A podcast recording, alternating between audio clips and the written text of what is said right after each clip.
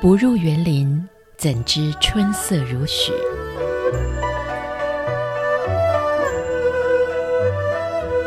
不只是昆曲 Podcast。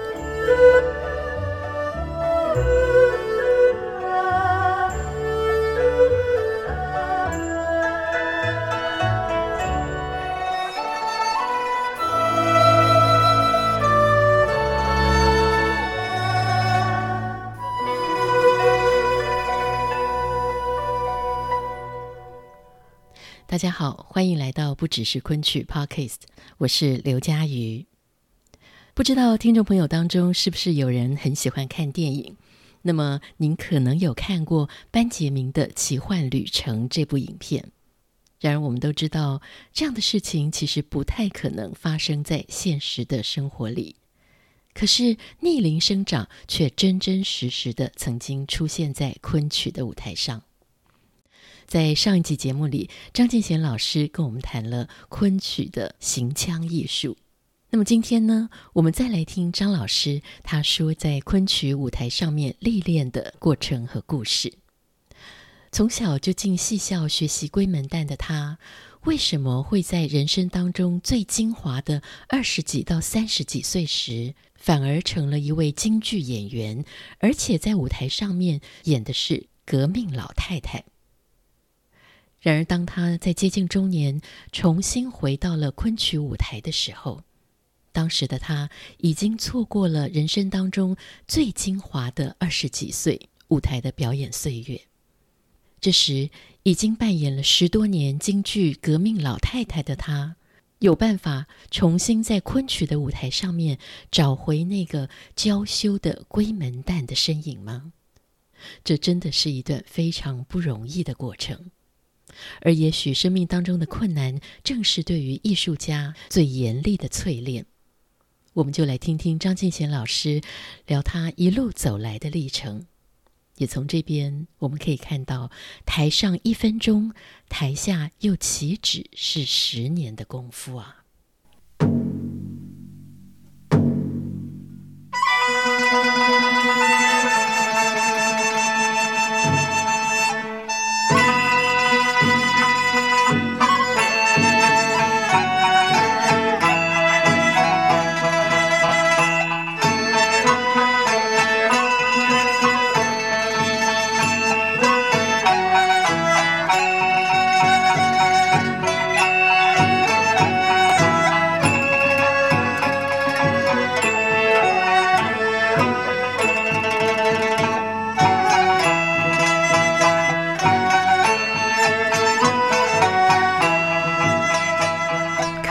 也是缘分嘛，因为从小就有一个做演员的梦。啊，因为可能也是受家庭的影响，嗯，比较早的就接触戏曲舞台，爱看戏，那然后羡慕台上的演员穿的那么漂亮，观众会给他们那么多掌声。其实其实孩子也是很单纯的，嗯那在上小学的时候也是学校的。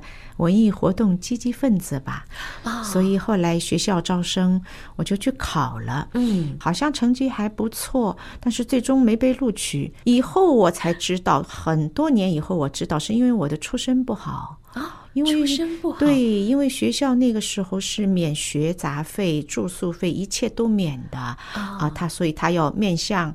工农子弟 哦，就是我们这种家庭 背景不够干净的 小孩子就就进不去。那我我是不知道，所以后来秋季又招生的时候，挺傻傻的，好像还想不死心，又去了。对，去了以后呢，就把我分到昆曲班。那年正好是五九年哦，那么于正飞、颜慧珠两位校长正带着这个第一届的这个昆曲演员班，就是蔡正仁、岳美缇老师他们这一届的，到北京去做汇报演出，呃，反响非常的好，所以学校呢把这些报道呢，全都做成了宣传板，召开新生的家长会，跟我们介绍昆曲有多好，怎么怎么怎么。但是我还是蛮老实的，分到昆曲班就昆曲班，反正只要能学戏、能唱戏，哎，于正飞、颜慧珠这两个名字还是知道的。哦哦哦，好，所以我已经没有犹豫，乖乖的就学昆曲了。呃，没想到一开始的时候居然没有进到戏校，但是后来还是该有的缘分还是跑不了。是，所以我很认命的。不过很多人都非常羡慕，说像您这一届第一届或第二届都有机会跟传字辈的这些老师来学习。我相信当时的学习应该是要求相当严格。是那个时候，呃，因为这个学校也是五十年代初成立的嘛，所以它跟旧的戏班儿。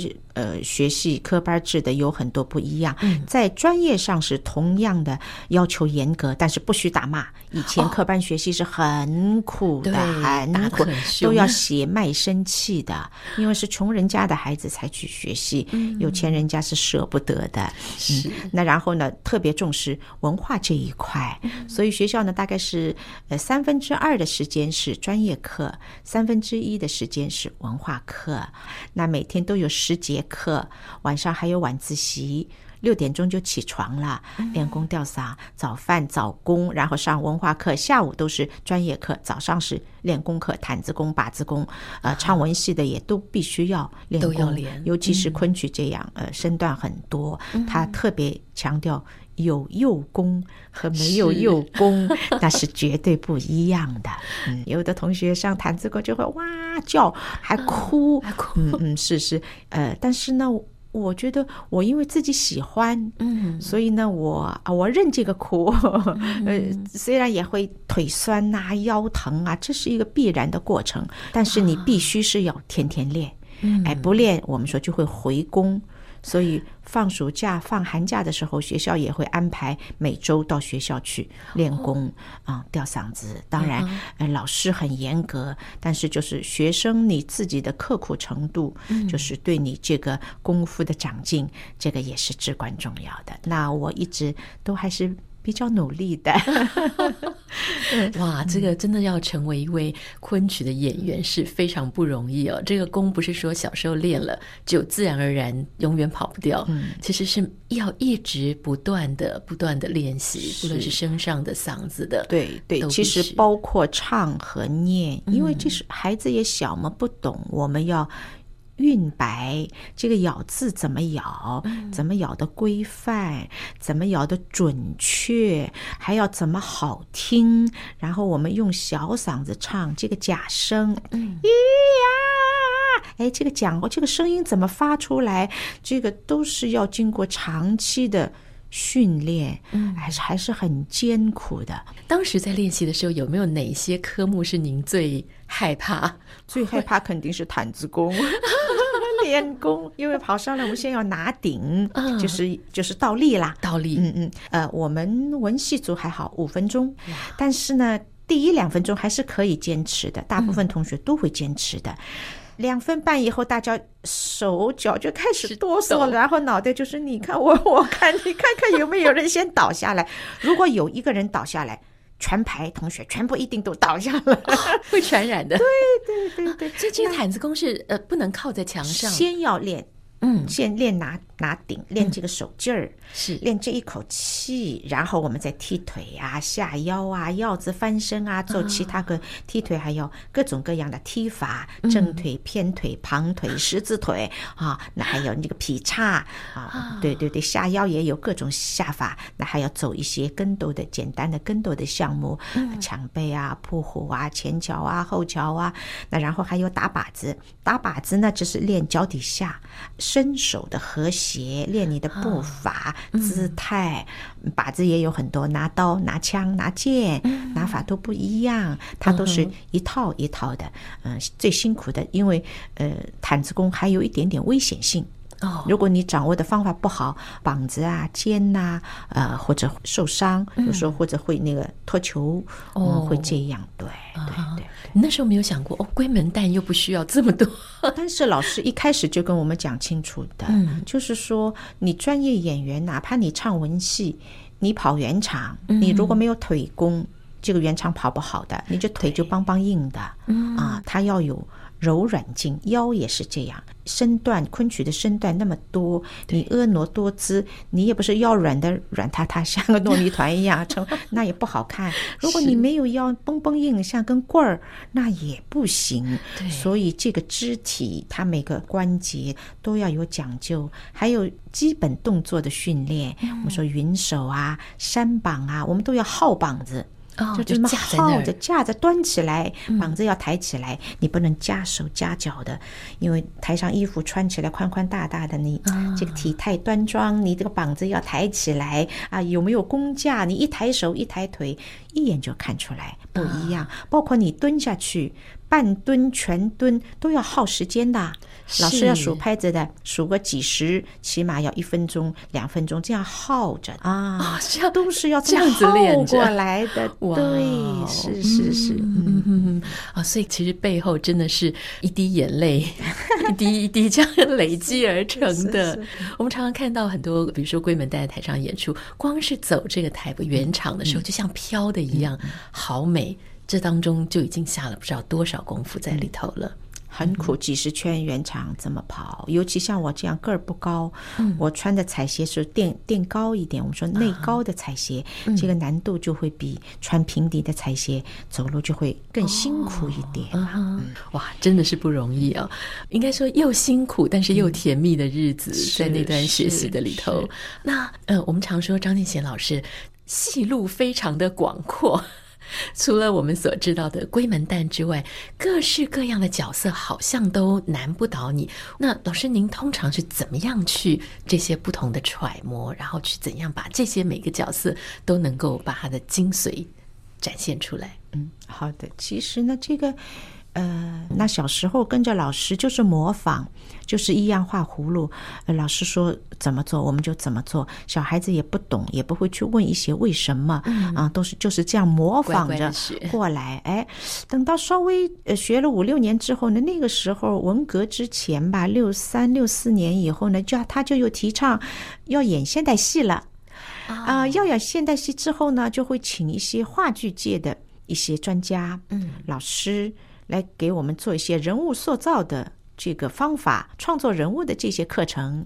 当时因为也是学呃苏联嘛，呃斯丹尼斯拉夫斯基这个演员自我修养啊，他的有一些很系列的、很理性的塑造角色的一些理论的课程。这样子开始接触一些，就是开始思考怎么样去演一个人。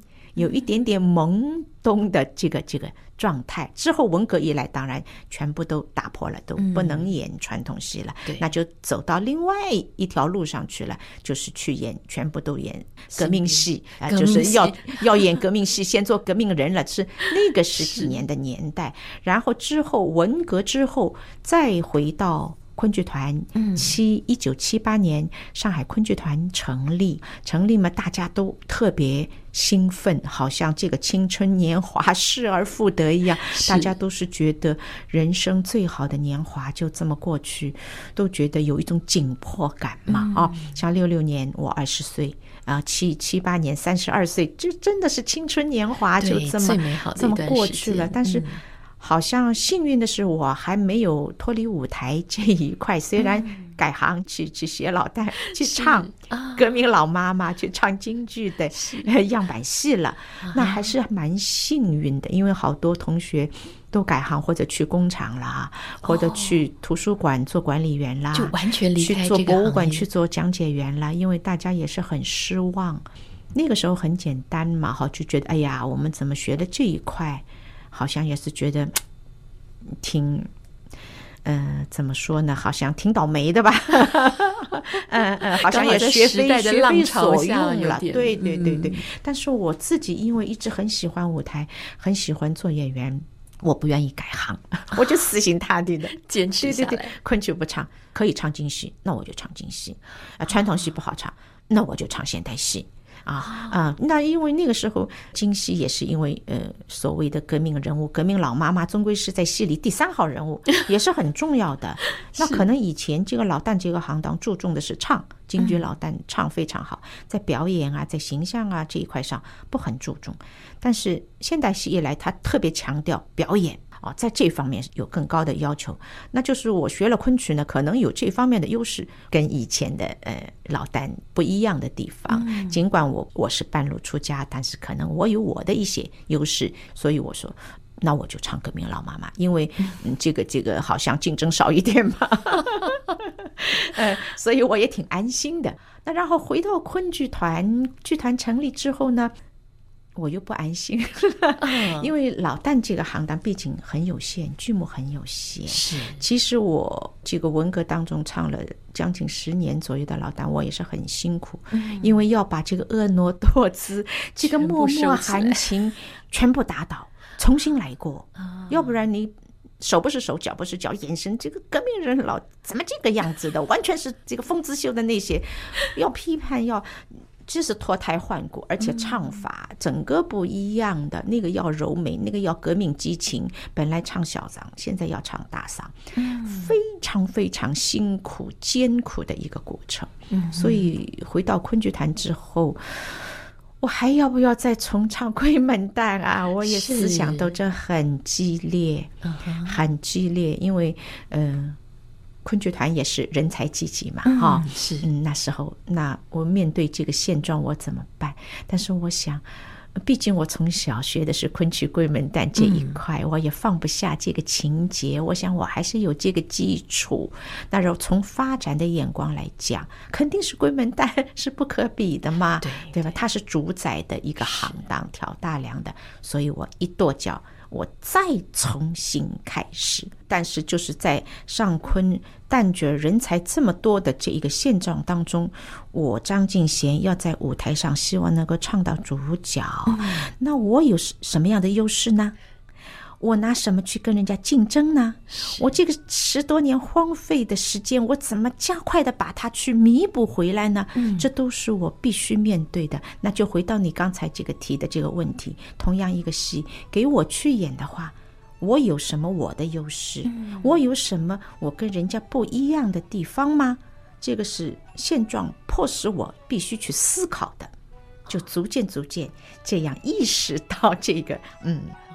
哇，这真的是一段人生的血泪经历，然后换来我们舞台上面看到的这么淋漓尽致，对每一个角色的刻画跟演出的表现。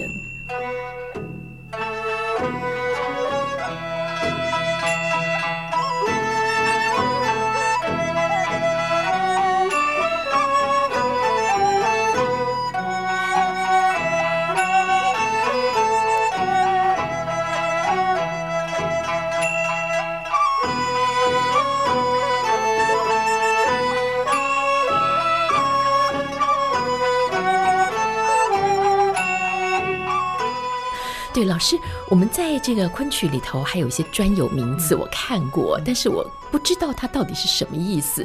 像是这个粗曲细唱，这到底是一种什么样的演唱技法？粗曲细唱呢这个是有一个比较典型的例子，也是在杨贵妃身上，就是马尾坡埋玉的时候，马尾坡兵变的时候啊，士兵造反，妃杨国忠杀了。也非要杀杨贵妃，因为他们觉得太不安全了。这个 皇帝的枕边人留在那儿，这个太危险，是吧？是。那所以当杨贵妃得到这个信息的时候，她惊慌失措，她晴天霹雳。那么这里其实有一段曲牌叫耍孩儿，这就属于一种粗曲，它就很简单，一板一眼，一板一眼，顺着节奏唱。小时候我们学的时候就是这样，事出非常。堪惊诧，一通胸罩啦，乃臣妾右手拨扎。最后望陛下，望武王急切抛奴罢。只一句伤心话，很快的速度很快。以前就是春非常看警察，一通胸罩啦，乃臣妾右手拨扎，是这样的。哎，放我往街前跑，奴吧，这一句伤心话啊，就是这样，很简单，很快，但是蛮流畅的。那么后来我们在加工这个戏的时候呢，首先是顾兆林老师，他是唱腔整理，那么他觉得这样好像太简单了一点啊，所以他就把上版的起唱呢改成散板起唱，就是是曲非常。有一路长，看警察，一同寻找啦哈！哎，后面还是这个节奏，但是把这个头子放大，渲染一下他的一种惊恐，事出非常，看警察这样一种心情。那么在这个唱的过程当中，到结尾的时候，我这时我动一点脑筋，我觉得还不大够，好像应该再去挖点什么东西。是，那最后呢，我又把它处理了一下，放我往街前跑。我这个抛子出来，因为有四拍，我赶紧就缩回来。哦，怒吧，很勉强，你抛我吧，因为他是不愿意。其实他有很强烈的求生的愿望，嘴上只能说陛下，因为他看到唐明皇也也很着急，也很紧张，束手无策的。嗯，啊，他说：“那你赶紧抛我吧，抛，不是，心里还是怒，你快把我杀了算了。”不是这样的。所以我觉得这个抛子说，他矛盾，他又想缩回去，他赶紧去抓住唐明皇的手，么，这个么字我们唱腔里也经常有一种啼哭的声音的，么，就散掉它。我说乐队不要伴奏，我清唱这一句伤心话，等到我话字出口，他们再进来。哇，这整个戏剧性就出来了。对对对对对，他又抓住他的手，又求他，又害怕，又不甘心，他很矛盾。是，嗯、所以其实一个人临死前，他拿那么就死就对呀、啊，不是那么开心，就赶快把他杀了。尽管后面他。情死出口了，但是他还是有起伏，还是有变化，还是有矛盾，因为他毕竟不甘心，他觉得委屈。那么这就是一个出曲戏唱这一个一个例子。哦，被张敬贤老师这样改，那真是变成催泪唱段。那其实还有一种叫做死腔活唱，这又是指什么？因为呢，我是说，这一个演员其实你在舞台上有好剧本呐、啊，好曲子。最终呈现都要靠演员的啦。如果你方方面面都达不到，再好的剧本也有什么用？一个演员如果他水平好一点，他还能够把不怎么样的唱腔唱得好一点。如果这个演员不怎么样，那好曲子也根本就糟蹋了。我们说对不对？那么我说，呃，想这一个死腔活唱呢，就是举的一个是卢林的这一个例子。卢林是正旦和小花脸的一个以唱功为主的戏啊，因为正旦戏大部分是以唱腔为主的。那么这个戏也是蛮有特点，他用的呃曲牌呢，基本上属于悬索调。这一类的，这是什么意思？哎，悬索调呢，它基本上是一字一腔的，一腔一类，它很流畅，很很快，没有那种一唱三叹的那种。因为这两个人物也是一个平民阶层的人啊，因为这个婆婆把这个媳妇赶出去了，那么这个媳妇很委屈，在绿林里面看到了丈夫，要跟丈夫据理力争，说明自己的委屈，争取。丈夫的理解，那么起先的丈夫呢，还因为他是一个愚孝的一个一个典型例子，一个一个书呆子，书呆子很孝顺，母亲说什么都是对的啊啊。那么那么这个旦角儿又大段的唱，那么有一句唱词，他基本上一言板，节奏比较快的，他有一句我待回归，那么这个老公说，那你回娘家去好了，就是这样的话，那么这个妻子就说我待回归。哎呀，有何面目再见江东父老？本来就是顺着节奏唱。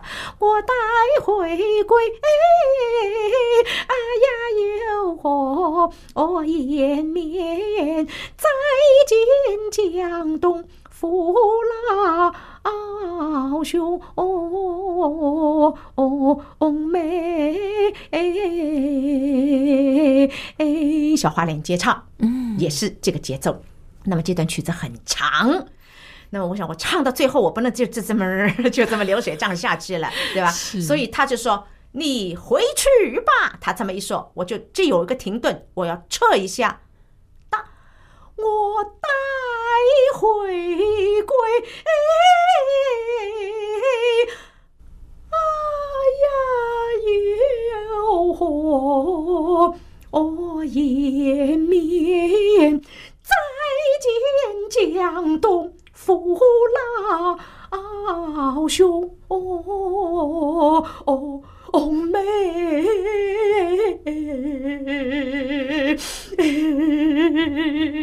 最后是这样。